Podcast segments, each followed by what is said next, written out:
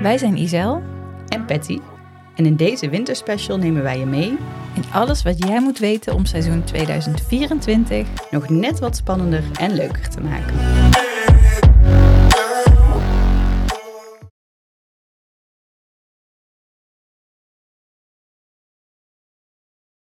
In deze winterspecial nemen we je mee naar de teams die met Ferrari-motoren rijden. We bespreken wie de teambaas is, welke coureurs voor het team rijden en wat fun facts over de teams. Ja, en dan zal het je niet verbazen dat we dan met het team Ferrari zelf gaan beginnen. Uh, dat is uh, het een van de oudste teams die op de grid staat, want zij zijn er namelijk al vanaf het begin bij, vanaf 1950. En uh, zij hebben een fabriek die in Maranello, Italië staat, dus dat is de thuisbasis van dit team. Hun teambaas is sinds vorig seizoen Frédéric Fazeur. Fredje. Fredje. Uh, hij is een uh, Fransman. Uh, dus nou ja, ik weet niet of het per se bijzonder is voor een Italiaans team. Maar heel vaak vinden ze het toch wel fijn als het een Italiaanse teambaas is, volgens mij. Hij is wel al sinds 2016 actief in de Formule 1. Hij is begonnen bij Renault en heeft heel lang voor het Sauber-team, wat nu Alfa Romeo is, gewerkt. En daarna dus zijn overstap naar Ferrari gemaakt. En vorig jaar toen hij de overstap maakte, werd al een beetje gezegd van deze man gaat wel even orde op zaken stellen. En het lijkt erop dat hij dat toch voor een deel wel voor elkaar aan het krijgen is. Nou, dan de twee uh, coureurs, wat ze wel eens een klein beetje de kroonprins uh, van Ferrari noemen. Dat is uh, Charles Leclerc. Hij rijdt sinds 2018 in de Formule 1 en ook hij kent Fredje nog van Sauber, want daar is hij begonnen als coureur. Ja, is het nou eigenlijk ook Charles of Charles? Charles, Charles Leclerc. alors, parce que Charles Leclerc, c'est une monégasque. hij uh, is ook daadwerkelijk, heel veel Formule 1-coureurs wonen natuurlijk in Monaco. Hij is er ook daadwerkelijk uh, geboren. Hij heeft tot nu toe vijf overwinningen op zijn naam staan, dus nou ja, niet uh, slecht. Hij leek bij de seizoenstart van 2022 wereldkampioen te kunnen worden. Hij lag toen echt wel op koers. Om, uh, hij had veel punten, zette Max enorm onder druk. En de eerste races van dat seizoen uh, was hij degene die iedere keer met de meeste punten ervan doorging. Maar uiteindelijk maakte Red Bull natuurlijk hun opmars. En kwam hij vaker echt onder druk te staan van Max. En dan zie je toch dat hij wel vaak slordige fouten gaat maken. Uh, onder andere toen in de voor Ferrari thuisrace in uh, Italië. waar Max hem achter hem reed, heel dicht. En dat hij op een gegeven moment zich verremde en in de grindbak belandde. Dus nou, tot nu toe, ik, het is een goede coureur, maar hij laat het nog niet altijd zien. Is dat dit seizoen eigenlijk ook weer echt zo geweest dat hij domme fout heeft gemaakt? Dat kan ik me niet zo goed herinneren. Van mijn gevoel heeft hij minder onder druk gestaan dan toen. Ja. Kijk, toen was het natuurlijk echt volle kokerdruk, want hij stond hoogste in de ranglijst voor het kampioenschap en moest het te zwaar maken. Dit seizoen kan ik me geen hele domme dingen herinneren. Ook niet alles was natuurlijk schitterend. Hij is toen wel in de opwarmronde. Was het Brazilië er al een keer afgereden? Ja, maar dat was volgens mij... Ja, weet, was er ook iets mis met de auto. Ja, Nou, de auto was vrij. Ja. En wat hij in ieder geval dit seizoen wel heeft laten zien... is dat hij eigenlijk een beetje de titel van Mr. Saturday heeft overgenomen van uh, uh, Russell. Want uh, hij heeft het toch best wel vaak voor pole position Max heel erg moeilijk gemaakt... en er ook een paar keer mee vandoor gegaan. Nou, de andere coureur in het team is Carlos Sainz... Een Spaanse coureur. Spreek je mooi Spaans uit. Ik ga vanaf nu mijn best doen. Hij is in 2015 al in de Formule 1 komen rijden. En hij is gestart bij Toro Rosso, waar hij ook een tijd lang de teamgenoot van Max is geweest. Nou ja, we hebben het in onze vorige winterspecial al kort benoemd. Hij heeft soms ook hilarische boordradio's, waarvan toch wel de bekendste is dat hij ooit Smooth Operator is gaan zingen toen hij een lekkere inhaalactie had gedaan. Dus nu uh, doet hij het zelf ook nog wel eens grappend over de boordradio van I'm such a smooth operator. en uh, hij heeft inmiddels twee overwinningen achter zijn naam staan, dus ook nog niet uh, superveel. Zijn bijnaam is Chili. En daarom heeft hij ook een kleine chilipeper op de achterkant van zijn uh, helm staan. Die kan je dus goed zien als de camerabeelden uh, komen vanuit zijn auto, waar de helm ook vol in beeld is. Hij heeft ook zo'n bucket hat die helemaal vol met chilipepers uh, staat. Een die, bucket hat? Ja, weet je wel, zo'n vissershoedje. Oh. Die heel lelijk is. Die Lewis Hamilton ook erg lelijk vond. Die op. Maar die is dus een, een verwijzing dan, een knipoog naar zijn bijnaam. En wat wel leuk is, zijn neef is ook zijn manager. Dus die zie je regelmatig in de pitbox. Ook een mooie Spaanse man met een brilletje. En um, zijn vader is, uh, daar heeft hij eigenlijk het racebloed van. Die is namelijk ook tweemalig rally wereldkampioen geworden.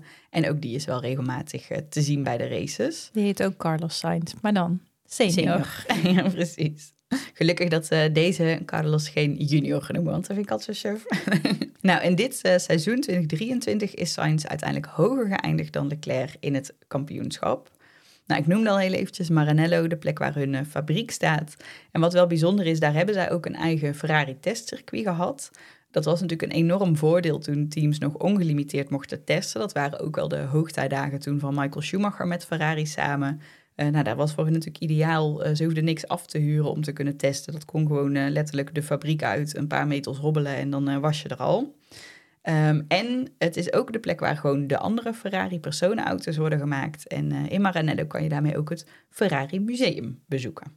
Dan gaan we door naar het team Sauber Racing, wat uh, tot vorig seizoen nog bekend stond als het Alfa Romeo team. Zij hebben hun fabriek in Hinwil, dat ligt in Zwitserland. En het team is in 1993 opgericht door Peter Sauber. Dat uh, was een autocoureur, geen Formule 1-coureur, maar reed in andere klasses. Die op een gegeven moment zijn eigen auto bouwde en met die auto kampioen werd. En uh, daarom dacht nou, volgens mij kan ik beter auto's gaan bouwen dan, uh, dan zelf blijven racen. Het heette vorig jaar dus Alfa Romeo, maar Alfa Romeo stapt over naar Haas. Al worden ze daar geen titelsponsor, maar ze gaan wel de motoren, die eigenlijk door Ferrari geleverd worden, ingewikkeld verhaal, naar Alfa noemen.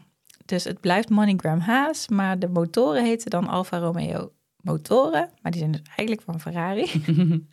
en Sauber heet uh, dit seizoen dus gewoon weer Sauber. Maar in 2026 worden zij het fabrieksteam van Audi, die dan hun intrede weer gaat maken in de Formule 1. Dus uh, nou, het is nog niet bekend hoe ze dan gaan heten volgens mij, maar nee. misschien is het Sauber Audi of gewoon Audi. We zullen zien. Uh, nu is daar teambaas Alessandro Aluni Bravi, een Italiaanse advocaat en manager. En hij is ook de managing director van de Sauber Groep. Ze noemen hem team representative. Dus hij is niet een teambaas zoals eigenlijk de andere teams teambazen hebben. Het is ook een beetje een ingewikkelde situatie, want Andreas Seidel die loopt daar ook rond. Die was altijd teambaas van uh, McLaren, maar is door de Audi-top naar Sauber gehaald. Maar omdat Audi pas vanaf 2026 echt officieel uh, zijn intrede doet, moest hij een beetje op de achtergrond blijven, omdat het vorig seizoen dus nog Alfa Romeo heette. En iemand van Audi mag niet Alfa Romeo aanprijzen dat dat zo goed is. Dus nou ja, waar, de verwachting is dat Seidel uh, dus in 26 zeker officieel teambaas genoemd gaat worden. Ja, dan wordt ook wel gezegd dat hij nu ook eigenlijk een beetje de transitie moet gaan begeleiden van het team zoals het nu is naar inderdaad 2026. Dan de coureurs. Uh, Guan Yu Zhou is uh, de eerste Chinese coureur in Formule 1. En in het eerste seizoen dat hij reed, werd hij vaak Zhou Guanyu uh, genoemd. Er was er een beetje verwachting over wat nou zijn familienaam en wat zijn voornaam was. Uh, hij is uh, 24 jaar oud en hij is op zijn dertiende van China naar Engeland verhuisd, omdat het kartingkampioenschap in Engeland een veel hoger niveau had dan de kampioenschappen in China. Hij werd opgeleid in de Alpine Academy en hij was ook testcoureur voor Alpine. Maar daarvoor was hij onderdeel van de Ferrari Driver Academy. En uh, ik denk vandaag, omdat hij daar dus heeft gezeten, dat hij nu weer bij een team zit wat met Ferrari-motoren rijdt. Hij is uh, vorig seizoen 18e geworden en heeft zes punten gehaald. Dus niet een heel indrukwekkende prestatie. En ja, ik vind hem niet zo heel erg opvallende coureur. En waar ik bij hem dus aan moet denken is de enorme crash die hij heeft gemaakt in 2022. Op Silverstone was dat volgens mij. Waar die echt heel lang ondersteboven over de baan schoof en uiteindelijk over de bandenstapel in de hekken belandde. Maar waar die gelukkig niks aan over heeft gehouden. Maar ook um, omdat hij best wel opvallende outfits draagt altijd in de, bij de paddock. Bij de paddock, inderdaad. Dus uh, daarmee een beetje een soort wedstrijdje lijkt te hebben met uh, Lewis Hamilton, wie de meest opvallende outfits kan uh, dragen. maar ja, daar moet ik dus eerder bij hem aan denken dan om zijn rijkunsten. Dan heb je ook nog Valtteri Bottas, een 34-jarige Finse coureur die al sinds 2013 actief is in de F1 en hij is begonnen bij het team van Williams. Daarna heeft hij vijf jaar voor Mercedes gereden en daar stond hij vooral bekend als de wingman van Hamilton. Hij heeft ook uh, regelmatig teamorders gehad om uh, Hamilton te helpen en is uh, ja, regelmatig opgeofferd, zeg maar, om Hamilton beter te laten presteren. Maar heeft toch ook zelf 10 Grand Prix gewonnen. Vorig seizoen heeft hij de overstap gemaakt naar Alfa Romeo. 22, 22 heeft hij de ja. overstap gemaakt. En toen leek hij echt een beetje ontketend, zeg maar. Alsof hij van, uh, van de druk van het Mercedes-team af was. Dus ja, hij viel echt wel weer op door zijn uh, rijden, door zijn uh, aanvallende manier van rijden. Maar ook zijn uiterlijk veranderde. en hij heeft een matje laten groeien, bijvoorbeeld. En een dikke snor. En een dikke snor, maar die had hij al een beetje. Maar die is wel een stuk dikker geworden, inderdaad. Uh, zijn vriendin is Tiffany Cromwell, een wielrenster. En samen ontwerpen zij vaak zijn helmen. Zij heeft heel vaak hele leuke helmontwerpen. Hij staat ook bekend om zijn liefde voor koffie. Hij drinkt veel koffie en heeft ook een eigen koffie- en ginmerk. Dus hij bereidt zich al een beetje voor op zijn racepensioen daarmee. Mhm. En opvallend was dat hij vorig seizoen een naaktkalender heeft uitgebracht. Waarmee hij maar liefst 137.000 uh, dollar heeft opgehaald voor november. En afgelopen seizoen is hij 15e geworden met 10 punten. Ja, want je zegt inderdaad al, hij is 34. Dat is voor Formule 1 niet per se heel oud, maar het gaat toch wel richting de leeftijd dat de meeste inderdaad uh, de helm aan de wiel gaan hangen. En dan hebben we nog een uh, aparte situatie bij uh, Sauber, want zij hebben aangekondigd dat ze in 24 eigenlijk met drie coureurs, of ja, ze, hebben, geen, een derde coureur. Ze hebben een derde coureur die ze geen test- en reservecoureur noemen. Maar het is dus nog onbekend wat dat dan precies gaat betekenen. Maar dat is Theo Pourchaire. En eh, die is sinds 2019 onderdeel van de Sauber Academy. En is vorig seizoen kampioen geworden in Formule 2. En dan het uh, laatste team wat we al kort noemden en uh, wat ook een linkje naar de Ferrari-motoren heeft, dat is Haas een bijzonder team, want die hebben zowel een poot in Amerika als in uh, Europa. Hun fabriek staat zowel in Banbury, wat in het Verenigd Koninkrijk is, als in Kannapolis in uh, de Verenigde Staten. En nou ja, hun teambaas zal je niet niet kennen, want dat is Gunther Steiner. En zeker sinds uh, de Netflix-serie Drive to Survive is hij een uh, enorme bekende persoonlijkheid. Het is een uh, Italiaan, woont heel erg op het grensgebied in Zuid-Tirol. dus nou ja, echt een, een, bergmens wat dat betreft. En wat wel bijzonder is, hij is eigenlijk naar de Formule 1 gehaald in 2002. Hij maakte toen zijn debuut bij het Jaguar-team. En dat kwam omdat Nicky Lauda hem had opgemerkt. Die werkte toen bij Jaguar. Hij was toen actief in de M-Sport Ford Focus klasse. Maar Lauda dacht, uh, die hebben wij nodig uh, voor ons team. Nou, hij heeft ook weer een uh, uitstapje gemaakt sinds dat hij in de Formule 1 zat, weer naar, terug naar de NASCAR. En dat was eigenlijk waar Gene Haas hem ook een beetje op het oog heeft gekregen. En in 2014 kwam hij dus terug de Formule 1 in, toen bij het Haas-team. Hij heeft zelf ook rally uh, gereden. Door de serie Drive to Survive zijn er ook enorm veel merchandise uh, items uh, die fans soms ook zelf fabriceren. Maar t-shirts bijvoorbeeld met alleen maar zijn hoofd erop. Je merkt in het boek wat we allebei deze zomer hebben gelezen dat hij dat zelf ook hilarisch vindt. Dat je denkt, waarom zou je in godsnaam met mijn hoofd op een t-shirt willen gaan lopen? Ja, dat boek is echt een aanrader. Dat zullen we nog wel een keertje behandelen. Nou, dan de twee coureurs. Nico Hulkenberg is daar komen rijden. Hij debuteerde in 2010 in de Formule 1. Duitse coureur. Er staat in die zin een soort lange traditie ook uh, van Schumacher, Vettel. Uh, daarna kwam Hulkenberg. Hij wordt ook wel The Hulk genoemd, natuurlijk na zijn uh, achternaam. En wel grappig, omdat zijn moeder een Nederlandse connectie heeft, Nederlandse is volgens mij, kan hij ook een aardig woordje Nederlands spreken. Dus de pit reporters vanuit Viaplay, die proberen hem wel eens ook wel dingetje in het Nederlands te laten zeggen. Nou, hij heeft wel voor zeven verschillende teams gereden, dus al een behoorlijke carrière achter de rug. En hij behaalde in zijn rookie seizoen al een pole position bij de race in Brazilië. Dus dat is ook wel een hele prestatie. Ook hij is heel even uit de Formule 1 geweest en heeft een onder andere uh, de 24 uur van Le Mans een keer gewonnen. En hij is een paar keer al terug geweest in de Formule 1 auto in 2020 en 2021. Gewoon als invalcoureur, uh, voordat hij in 2022 weer bij Haas aan de slag ging. Dat dus, was toen ook voor verschillende teams volgens mij, hè, dat hij klopt. inviel. Ja. ja. Hij heeft echt voor verschillende stoeltjes inderdaad uh, gehad. Maar daardoor wordt hij ook wel de comeback kid genoemd. Nou, en dan Kevin Magnussen. Deense coureur die sinds 2014 meerijdt in de Formule 1. Bij hem was het ook wel een beetje een relletje toen hij terugkwam, omdat eh, Gunther Steiner nooit had verwacht dat hij weer eh, voor hem zou komen rijden, want die hebben nog wel een beetje een akkefietje gehad in het verleden. En uh, Gunther Steiner wilde nog wel eens boos worden op Magnussen, dus die dacht op een gegeven moment, weet je wat, ik ga lekker in Amerikaanse klasse mijn ding doen. Rookie seizoen was voor het team van McLaren. En daar heeft hij meteen al in zijn eerste race, toen nog in Australië, het podium gehaald. En daarmee is hij de eerste Deense coureur en tot nu toe enigste die een podiumplek heeft gehad. Hoewel zijn vader Jan ook Formule 1-coureur is geweest, Jan Magnussen. Ook Kevin Magnussen heeft een pole position in Brazilië achter zijn naam staan, maar dat was in 2022. En uh, nou ja, dat heeft Haas echt wel gevierd als een uh, overwinning, want het was voor hun echt bijzonder. Ze hadden toen een hele tactische call gemaakt, waarvan natuurlijk altijd maar de vraag is uh, of hij gaat uitpakken. Maar bij hem was het toen gelukt. Hij had zijn snelle ronde al neergezet toen het weer heel erg wijzigde en alle andere coureurs er niet meer aan toe kwamen om die tijd te verbeteren.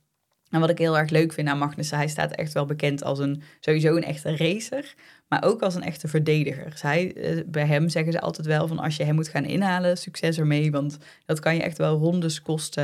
Ja, omdat hij gewoon heel erg goed verdedigend rijdt ook. En als je er eenmaal voorbij bent, hij ook niet altijd meteen loslaat. Dus dan probeert hij er ook echt wel weer voor te komen. Nou, en dan uh, Gene Haas moeten we toch bij dit team ook wel heel eventjes uh, benoemen. Hij is de financierder en eigenaar van het team. Dat zie je ook heel goed in die Drive to Survive-serie. Dat uh, een Caracol Gene. dan uh, Gunther Steiner wordt dan als het ware weer op het uh, matje geroepen. Ja, dit seizoen was natuurlijk niet succesvol voor Haas. Zeker het laatste helft. ze hebben weinig mogelijkheden gehad om door te ontwikkelen. Dus ik ben ook heel benieuwd hoe ze in 2024 aan de start verschijnen. Ja, ze hadden juist een op update gedaan waarvan Hulkenberg zei, nou geef mij de oude auto maar weer. Dus, ja, um, dan gaat het echt niet, niet de goede kant op. Dus ik ben soms ook wel heel erg benieuwd hoe lang Gene uh, het vol gaat houden om dit te blijven financieren. Want op een gegeven moment is het ook gewoon een bodemloze put, lijkt me. Ja, dan uh, gaan we in de winterspecials ieder een Dream Team samenstellen. En in deze uh, winterspecial mijn Dream Team. Nou, eerste coureur is Max Verstappen. Want dan ga je gewoon alles winnen. en ik vind Max ook gewoon echt, uh, nou ja, na, naast dat hij gewoon een geweldige coureur is, ook lijkt het me echt een, een leuk persoon. Ik moet vaak om, om hem lachen. Tweede coureur vond ik, uh, was ik aan het twijfelen. En ik kies toch voor Albon. Daar heb ik echt een zwak voor. En, uh, je gunt ja, hem zoveel, ik, hè? Ik gun het hem. Hij kwalificeert supergoed. En dan vind ik het zo zuur dat zijn auto gewoon niet goed genoeg is om het in de race vol te houden. Uh, dus ik gun hem een betere auto. En in mijn Dream Team heeft het team natuurlijk een fantastische auto.